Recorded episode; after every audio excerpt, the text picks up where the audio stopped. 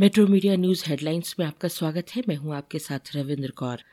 प्रधानमंत्री नरेंद्र मोदी ने बुधवार को भारतीय जनता पार्टी के आत्मनिर्भर अर्थव्यवस्था कार्यक्रम को संबोधित करते हुए कहा कि अर्थव्यवस्था की बुनियाद मज़बूत है और हम तेज गति से सही दिशा में आगे बढ़ रहे हैं। प्रधानमंत्री ने व्यापार की सुगमता को सरकार की प्राथमिकता बताते हुए कहा कि हमने पिछले सात सालों में पच्चीस हज़ार गैर ज़रूरी अनुपालनों को समाप्त कर दिया है और 1500 निरर्थक कानूनों को भी निरस्त कर दिया है।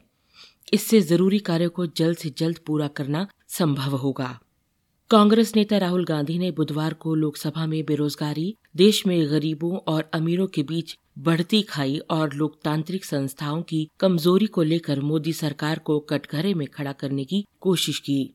साथ ही विदेश नीति के मोर्चे पर सरकार पर घोर असफलता का आरोप लगाया।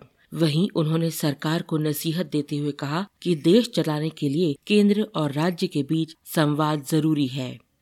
कोरोना के मामले लगातार घट रहे हैं। बीते 24 घंटे में एक लाख उनहत्तर हज़ार नए मामले सामने आए, जबकि इस दौरान दो लाख अट्ठावन हज़ार लोग ठीक हुए। ये लगातार बारवा दिन है जब देश में रिकवरी रेट, यानी ठीक होने वाले मरीजों की संख्या पॉजिटिविटी रेट से ज़्यादा है। इस दौरान एक हज़ार पाँच लोगों की मृत्यु हुई। दिल्ली में बुधवार को कोरोना वायरस संक्रमण के तीन हज़ार अट्ठाईस नए मामले सामने आए और महामारी से सत्ताईस मरीजों की मौत हो गई। स्वास्थ्य विभाग के आंकड़ों के अनुसार संक्रमण की दर चार दशमलव सात तीन प्रतिशत दर्ज की गई। भारतीय किसान यूनियन के राष्ट्रीय प्रवक्ता राकेश टिकैत ने कहा कि केंद्रीय बजट 2022-23 में किसानों की उपेक्षा हुई है। टिकैत ने बुधवार को कहा कि पिछले साल की तुलना में इस वर्ष कृषि बजट में कटौती की गई है।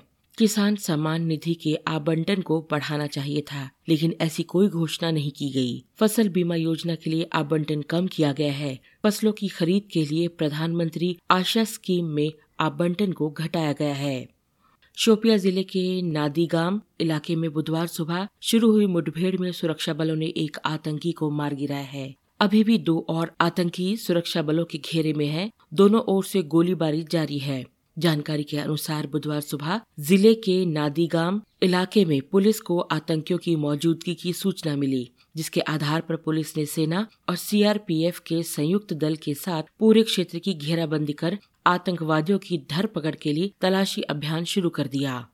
सुरक्षा बल जैसे ही आतंकियों के छिपने के ठिकाने के नज़दीक पहुँचे, आतंकियों की गोलीबारी के बाद मुठभेड़ शुरू हो गई। भारत ने ऑस्ट्रेलिया को छियानवे रन से हराकर अंडर 19 वर्ल्ड कप के फाइनल में जगह बना ली है। भारतीय टीम लगातार चौथी और ओवरऑल आठवीं बार इस टूर्नामेंट के खिताबी मुकाबले में एंट्री की है। कप्तान यश धुल के शतक और शेख रशीद की चौरानवे रनों की पारी की बदौलत भारत ने 50 ओवर में पाँच विकेट खोकर 290 रन बनाए। जवाब में ऑस्ट्रेलिया की पारी इकतालीस दशमलव पाँच ओवरों में एक सौ चौरानवे रन के स्कोर पर सिमट गई। फ्रांसीसी कंपनी डसॉल्ट एविएशन से 2016 में किए गए 36 राफेल लड़ाकू विमान सौदे के आखिरी तीन जेट भी फ्रांस में भारत को सौंप दिए गए हैं। तीनों विमान फरवरी के तीसरे सप्ताह में हवाई मार्ग से भारत लाए जाएँगे। भारत ने राफेल विमानों की दो स्क्वाड्रन बनाई हैं, जिसमें से पश्चिम बंगाल के हाशिमारा एयरबेस की दूसरी स्क्वाड्रन को जुलाई 2021 में ऑपरेशनल किया गया है। फाइटर जेट राफेल चीन के साथ पूर्वी मोर्चे और पाकिस्तान के साथ पश्चिमी मोर्चे पर खतरों का मुकाबला करने के लिए तैयार है। ओलंपिक स्वर्ण पदक विजेता नीरज चोपड़ा को लॉरियस वर्ल्ड अवार्ड 2022 के लिए नामांकित किया गया है। वे प्रतिष्ठित पुरस्कार के लिए छह नामांकित व्यक्तियों में से एक हैं। सतासी दशमलव पाँच आठ मीटर के अपने दूसरे थ्रो के साथ चोपड़ा 2020 टोक्यो ओलंपिक के दौरान व्यक्तिगत ओलंपिक स्वर्ण पदक जीतने वाले भारतीय एथलीट बने थे। हफ़्ते के तीसरे कारोबारी दिन बुधवार को शेयर बाज़ार बढ़त के साथ बंद हुआ।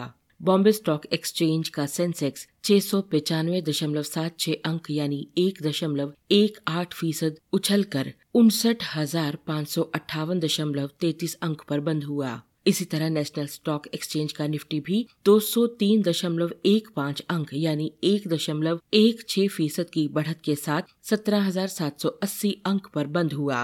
बढ़त वाले प्रमुख शेयरों में बजाज फिनसर्व करीब पाँच फ़ीसद बढ़ा। इसके साथ ही Kotak bank, Axis bank, Bajaj finance IndusInd bank और एचडीएफसी बैंक के शेयरों में भी बढ़त रही।